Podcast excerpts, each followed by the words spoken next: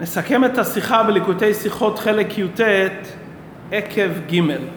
פרשתנו נאמר, פסול לך שני לוחות אבנים כראשונים. הגמרא אומרת, פסול מלשון פסולת, פסולתן שלך יהיה.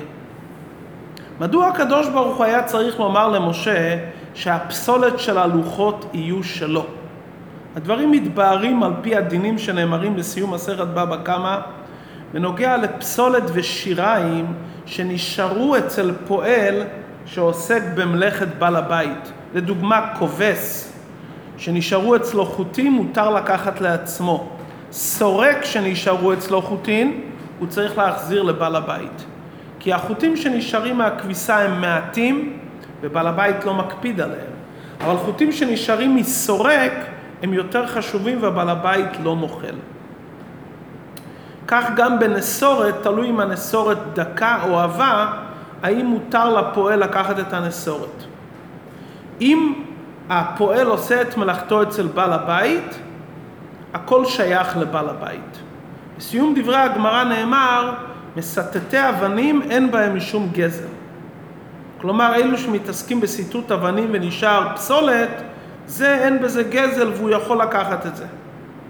הרבי מהרש כותב ברשימה על סיום מסכת בבא קמא, על מה שנאמר מסטטי אבנים אין בהם משום גזל, אז למה הקדוש ברוך הוא היה צריך לומר לו פסול לך? הרי זה אבנים רגילות לכאורה, ומסטטי אבנים אין בהם משום גזל. מדוע היה צריך משה לקבל היתר מפורש פסול לך? מבאר הרב מהר"ש שהסיבה שזה היה מסנפירין אבן יקרה. והנאמר בגמרא מסטטי אבנים אין בהם משום גזל, זה על אבנים רגילות. אבל אבנים יקרות של סנפירין, בוודאי שיש בהם משום גזל גם שהם אבנים. מכיוון שהפסולת של אבנים יקרות הן חשובות, ובוודאי שבעל הבית מקפיד על זה. דברי הרבי מהר"ש מתאימים לפי הדעה שמובאת במדרש, וככה נראה מפשוטו של מקרא, שמשה רבינו פסל את הלוחות באוהלו ולא למעלה. כפי שנאמר, פסול לך שני לוחות אבנים, הקדוש ברוך הוא ברא לו מחצב בתוך אוהלו, ומשם הוא נטל את הפסולת, ומזה משה רבינו העשיר מה, מהפסולת של האבן היקרה סנפירון. אם הוא עשה את זה למעלה, הרי אין בזה בכלל פסולת, כי למעלה לא שייך עניין של פסולת, ואם מדובר למעלה, הרי הכל שייך לבעל הבית לכתחילה. אבל מכיוון שהוא עשה את זה כאן למטה, והאבנים היו יקרות סנפירין, לכן הקדוש ברוך הוא היה צריך לומר לו, פסול לך, תיקח את האבנים.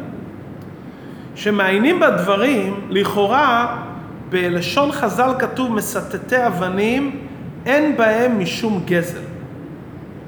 ולכאורה, אם אין בהם משום גזל, אז לכאורה בכל אבנים שיהיו אין בהם משום גזל.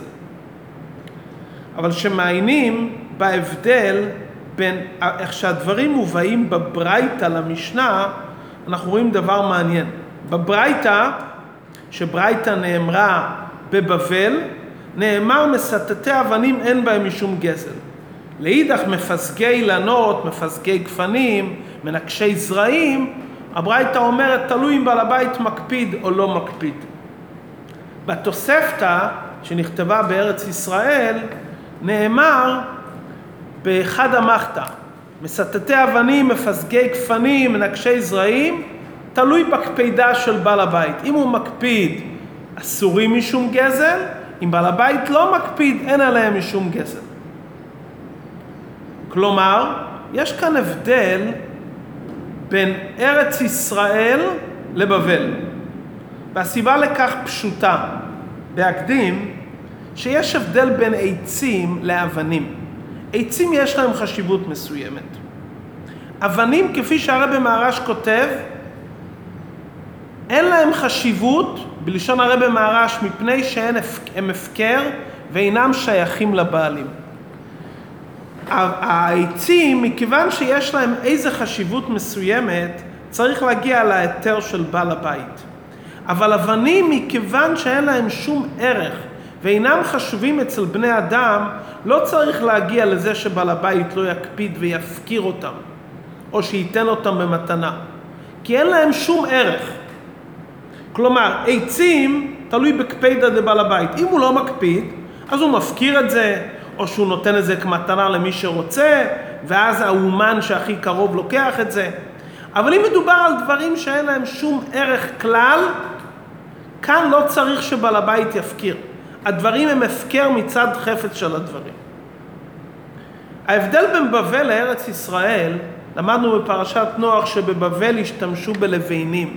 ותהי להם הלבנה לאבן כי אין אבנים בבבל. ולכן בבבל לא שייך להקפיד על אבנים. מכיוון שבבבל שלא משתמשים באבנים לחלוטין, בוודאי שגם אם מישהו יביא אבנים לבבל, שברי האבנים אין להם שום ערך והם הפקר מצד עצמם. ולכן הברייתא שנאמרה בבבל אומרת בצורה גורפת, מסטטי אבנים אין בהם משום גזל. בארץ ישראל אבל, ששם נכתב התוספתא, ארץ ישראל עליה נאמר, ארץ אשר אבניה ברזל, בארץ ישראל משתמשים לאבנים לבנייה, גם שברי אבנים יש להם ערך, כמו מפסגי גפנים וכדומה, וזה תלוי בקפידה של בעל הבית. אם הוא לא מקפיד, הוא מפקיר את זה או נותן מתנה, אתה יכול לקחת. אם הוא מקפיד, אסור לך לקחת, אבל זה תלוי בדעתו של בעל הבית. אבל בבבל אין ערך לאבנים. בעל הבית בכלל לא מאן דאמר לומר אני מפקיר או לא מפקיר. זה הפקר מצד עצמו. משה רבינו פסל את הלוחות במדבר. במדבר חיו באוהלים ולא היה צורך באבנים, לא היה לזה שום ערך של אבנים במדבר. נסעו ממקום למקום. לכן, אם משה רבינו היה פוסל את האבנים מאבנים רגילות במדבר, באוהלו, הקדוש ברוך הוא לא צריך לומר לו ולהתיר לו פסול לך. כי אבנים רגילות במדבר אין להם שום ערך, ומיותר לומר פסול לך. הסיבה היחידה שהקדוש ברוך הוא אמר לו פסול לך, מכיוון שהיה מדובר על אבן מיוחדת סנפירין, וכאן גם במדבר וגם בבבל, לאבן הזו יש ערך. וודאי שלפסולת יש ערך, והראיה לדבר שמהפסולת משה רבינו יתעשר. עד כאן הסבר אחד מדוע הקדוש ברוך הוא אמר לו פסול לך. הסבר שני, מכיוון שהלוחות היו רשות ציבור, הם ניתנו לציבור והם נפסלו בשביל הציבור, לכן גם הפסולת של הלוחות שייכים לציבור. אמת שפסולת של לוחות, גם של סנפירין, אם תחלק אותם לכל הציבור כולו 60 ריבו מישראל, לא יהיה שווי פרוטה לכל אחד, אבל בכל אופן עליו שלא תגזול, והאיסור לא לגזול הוא גם בפחות מפרוטה. כי אסור, נכון שהאיסור זה רק בשווה פרוטה, עליו, סליחה, אבל האיסור לגזול או לגנוב זה גם כלשהו מדין תורה. ולכן לולי זה שהקדוש ברוך הוא יאמר למשה רבינו פסול לך, מותר לך להשתמש בזה, היה אסור למשה רבינו לקחת אפילו מעט מכיוון שזה רכוש של הציבור. עד כאן שני ההסברים על פי החלק הנגלה של תורה, מדוע הקדוש ברוך הוא היה צריך לומר למשה רבינו פסול לך. בפנימיות הדברים צריך להבחין בין לוחות ראשונות ללוחות שניות. לוחות שייכים לציבור, לכל ישראל. אבל היכן נאמר פסול לך, היכן יש פסולת? רק בנתינת התורה בלוחות השניות. כי הפסולת שבתורה, שבמובן הרוחני זה הפלפול שבתורה, נתחדש רק בלוחות שניות. התורה איך שהיא הייתה בלוחות הראשונות, כפי שהיא מצד למעלה, לוחות הראשונות התורה זה אחדות. אין בה חלוקה של פרטים, אין בה פסולת, לוחות ראשונות כולו פנים. רק כאשר התורה יורדת למטה לדרגה של לוחות שניות, שניתנו אחרי התשובה על חטא העגל, אחרי שעם ישראל חזרו בתשובה, ואז הם זכו שהלוחות יינתנו להם, אז נוצר דרגות שונות בתורה, פנים, אחור, ועד שכביכול יש גם פסולת בתורה. מה הכוונה פסולת בתורה? הפלפול שבתורה. מה זה פלפול? בלוחות הראשונות הדברים היו בהירים, זכים, לא היו צריכים לפלפל בכלום. לא היה קושיות, לא היה העלמות והסתרים, הדברים היו ברורים, זה הגיע איך שמן השמיים. למעלה אין פסולת. בלוחות איך שהם ניתנים מלמעלה לא שייך פסולת. כמו לוחות, אם פוסלים אותם למעלה, אין בהם פסולת.